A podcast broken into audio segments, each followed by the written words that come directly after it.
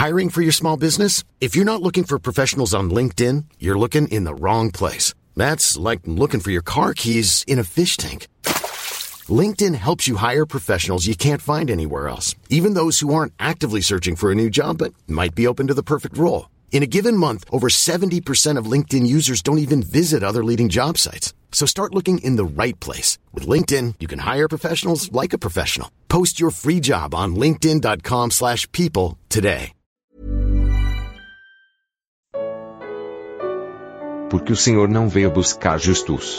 Evangelho de Marcos capítulo 2. Comentário de Mário Persona. No capítulo anterior, quando ele expulsou um espírito maligno daquele homem que estava na sinagoga, é dito que todos se admiraram, versículo 27. E todos se admiraram, Marcos 1, 27, a ponto de perguntarem entre si, dizendo: Que é isto? Que nova doutrina é esta? Pois com autoridade ordena aos espíritos imundos, eles lhe obedecem, e logo correu a sua fama por toda a província da Galiléia.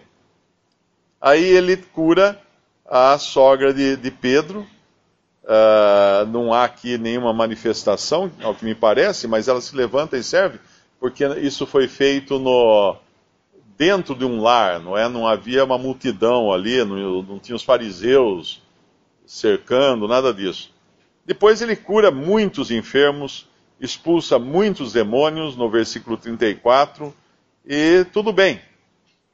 Não há qualquer manifestação dos fariseus aqui.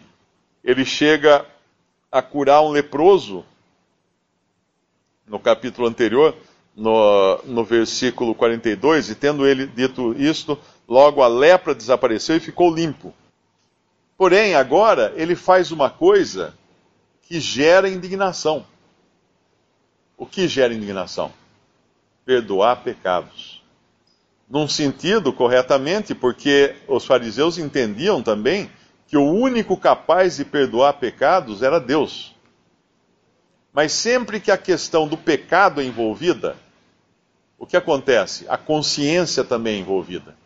Nós lembramos daquele episódio quando o Senhor traz uma mulher que havia adúltera, né, pega em flagrante adultério, coloca na frente, aliás, os, os fariseus trazem, os judeus trazem, na frente do Senhor, e depois o Senhor fala aquilo: quem estiver sem pecado, atire a primeira pedra, e todos vão saindo de fininho, só fica a mulher ali. O que aconteceu? Mexeu com as consciências deles. Sempre que o pecado entra na questão, enquanto é cura, é demonstração de poder, é fazer coisas maravilhosas, tudo, tá tudo bem. Mas a hora que entra o pecado na, na questão, aí mexe com consciências. Aí, aí o homem fica uh, permeável à visão de raio-x de Deus. Que foi o que aconteceu aqui. Ele, ele enxerga os pensamentos deles. Que é o versículo 8. E Jesus, conhecendo logo em seu espírito que assim arrazoavam entre si, lhes disse: Por que arrazoais sobre essas coisas em vossos corações? Ele sabia o que eles estavam pensando porque uh, penetra, é penetrante, né? o olhar de Cristo é penetrante. Não há criatura nenhuma que, que, que não fique manifesta diante dele, desse, desse olhar, desse. Uh, em, alguns, em alguns momentos é, nos fala da águia, né, que, que vê do alto as coisas acontecendo. Ele é aquele que enxerga todas as coisas. E ele enxergou pecado naquele homem. Ele, ele, ele perdoou o pecado naquele homem. E agora sim há uma manifestação contrária a eles, no, uh, deles, né, a partir deles. No versículo 7, por que diz a sexta assim blasfêmias? Sim, seria blasfêmia se ele, se ele não fosse Deus e homem. Mas ele era o Filho de Deus eterno, o Filho eterno de Deus. E ele tinha poder, sim, e autoridade para perdoar pecados. Quem pode perdoar pecados senão Deus? O Senhor poderia ter respondido ali, eu. Eu. Ele poderia ter dito isso, né? Claro que ele não diz, mas ele poderia ter dito isso porque ele tinha essa autoridade para perdoar pecados. Então ele vai agora no mais, no, na tarefa mais fácil. Ele começa pela difícil e vai na mais fácil, que é curar o homem. Levanta, pega o seu leito e anda. E o homem sai curado então. Hoje eu recebi um e-mail de, de uma pessoa que escreveu sobre muitas dificuldades que está passando, uh, de perda de emprego, de enfermidade, de perda da esposa que saiu de casa, e uma série de coisas. E num ponto do longo e-mail que ele escreveu, porque ele, ele, ele perguntava assim, mas uh, por que Deus não é justo comigo? Porque eu estou esperando Deus ser justo comigo e Deus não é justo comigo. E aí, num determinado momento, ele falava assim: e eu faço tudo direito. Eu sempre andei direitinho. Eu faço tudo o que Deus quer que eu faça, mais ou menos assim, ele diz. E esse era o ponto, justamente esse era o ponto. Sempre que nós esperamos em Deus, com base em algo de, em nós, nós não estamos esperando em Deus, nós estamos esperando em nós. A fonte da bênção, da graça, da misericórdia está em nós, e não nele. E ao mesmo tempo, nós fazemos dele um devedor. Nós falamos: Ei, senhor, eu andei direitinho. Cadê a minha parte agora? O senhor está devendo para mim. Essa, essa, na verdade, é a declaração que faz todo aquele que se acha justo. Na quarta-feira nós vimos isso, uh, algumas palavras lá do rei, né? não lembro agora o nome do rei, que ele, ele, ele fala da sua própria justiça. Ezequias, acho que era Ezequias, né, que ele fala da própria justiça.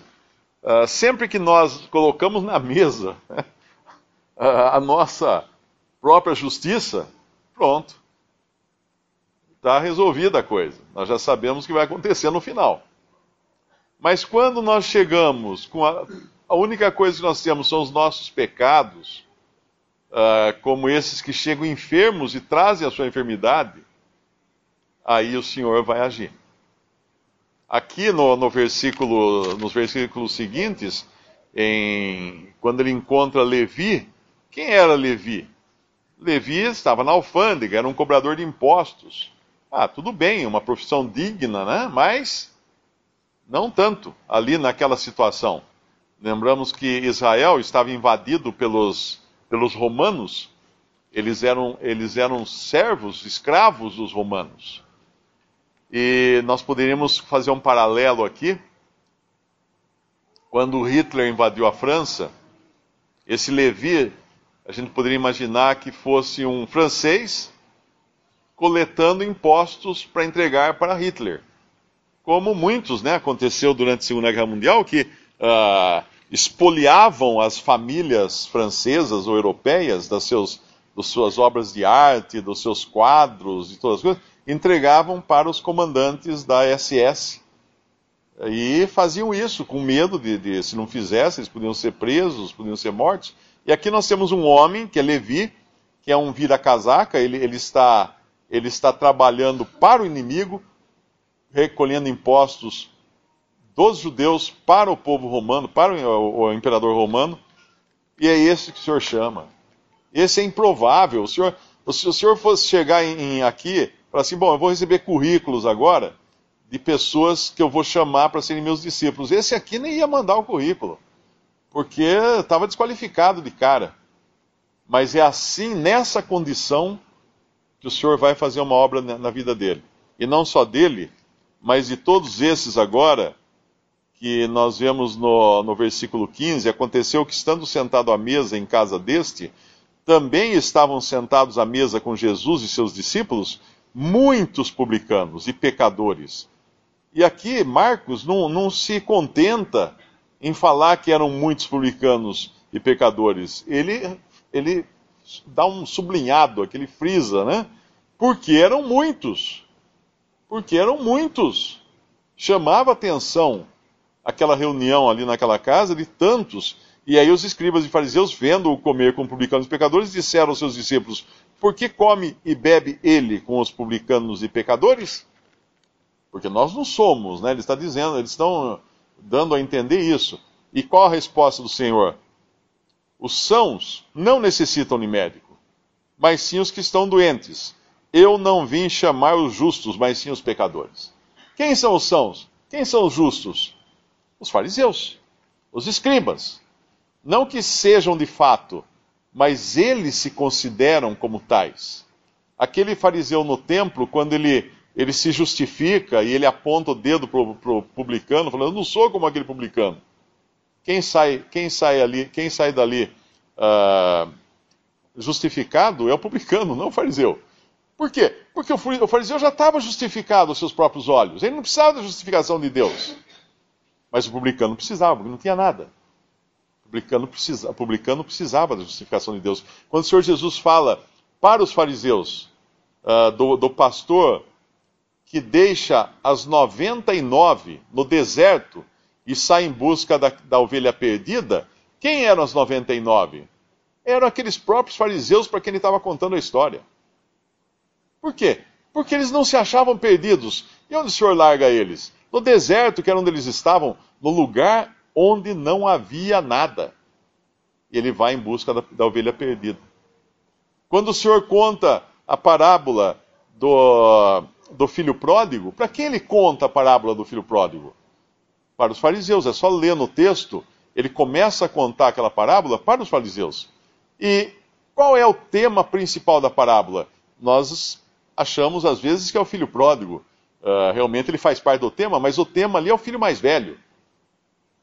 Ele está contando a história dos fariseus, de como eles não querem entrar na casa do pai, de como eles ficam indignados de ver o pai agir com graça para aquele que era uh, contrito, reconhecidamente perdido.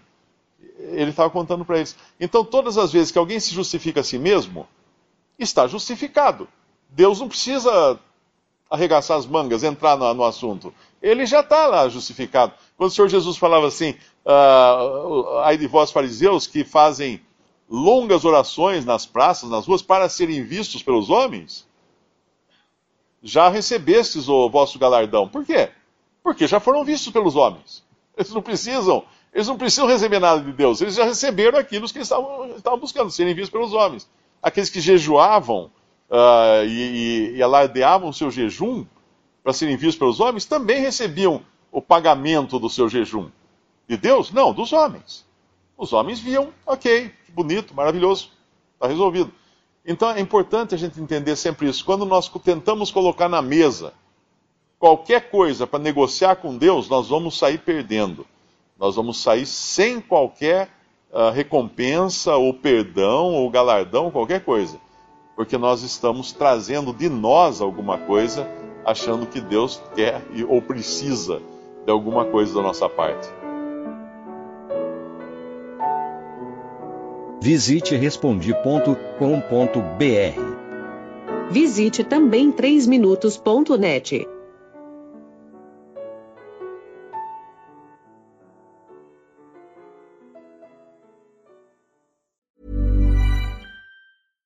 Mom deserves the best, and there's no better place to shop for Mother's Day than Whole Foods Market. They're your destination for unbeatable savings, from premium gifts to show-stopping flowers and irresistible desserts. Start by saving 33% with Prime on all body care and candles. Then get a 15-stem bunch of tulips for just $9.99 each with Prime. Round out Mom's menu with festive rosé, irresistible berry chantilly cake, and more special treats. Come celebrate Mother's Day at Whole Foods Market.